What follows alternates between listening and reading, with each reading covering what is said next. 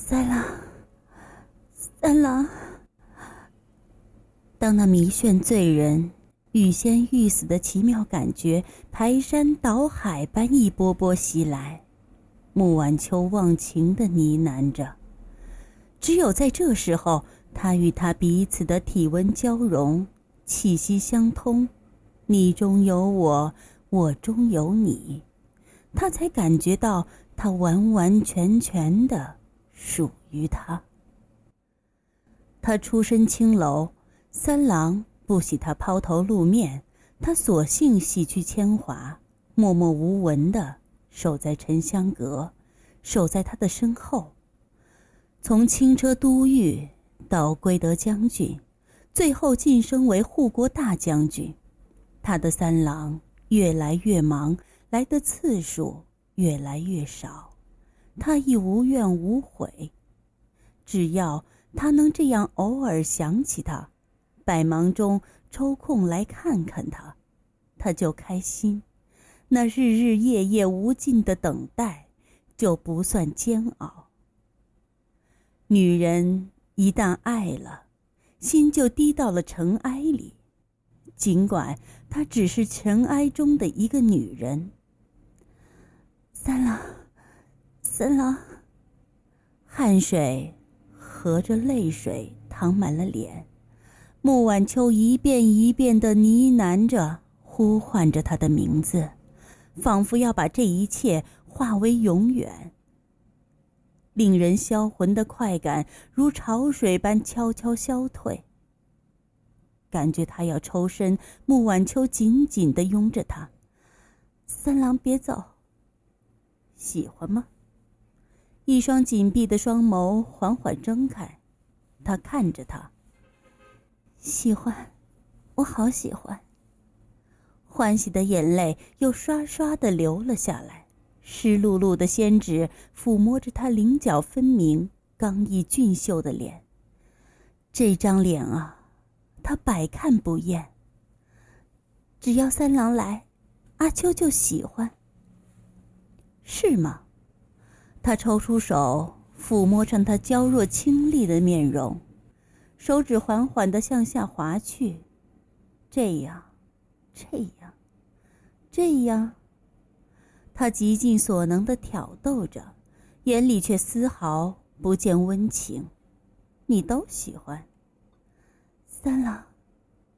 三郎，一股热流迅速的窜遍全身，身子一阵轻颤。穆晚秋不自觉呻吟一声，身子又不安的扭动起来。阿秋喜欢，即便是这白日，他目光陡的一寒。你也喜欢？不曾听出他语气已变了调，激情又被重新点燃的穆晚秋忘情的点点头。三郎什么时候来，阿秋都喜欢。果然是出身青楼，淫贱的很。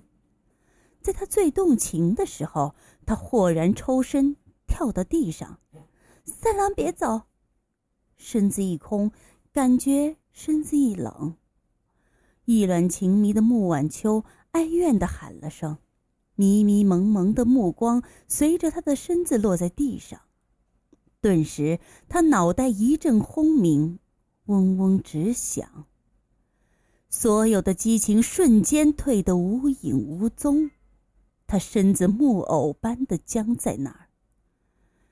床前的屏风不知什么时候已被移去，地上站满了人，主母领着她的一群妻妾正嗤笑的看着他，两个丫鬟快步上前为他擦身穿衣。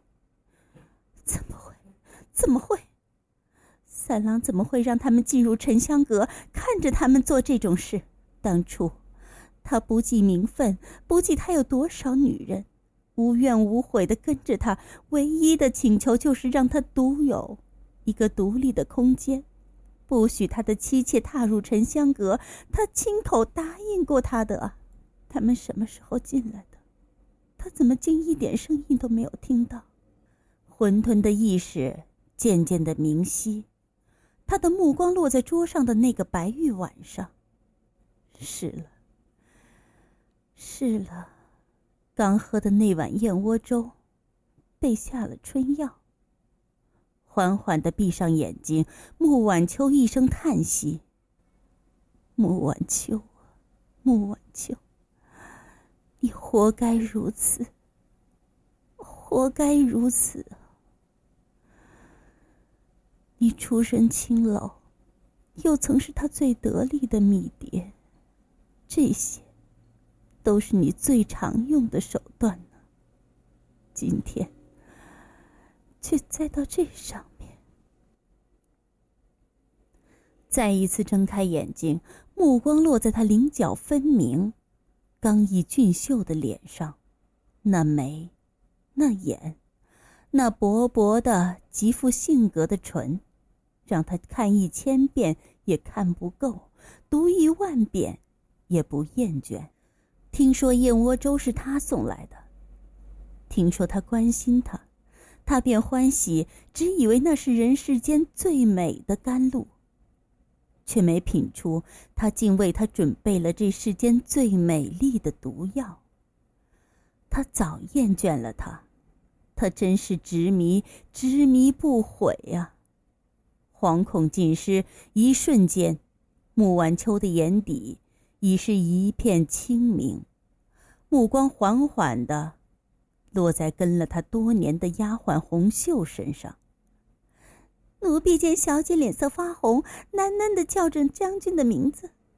红袖紧紧的拧着帕子，以为您病了，就就去请了将军和夫人。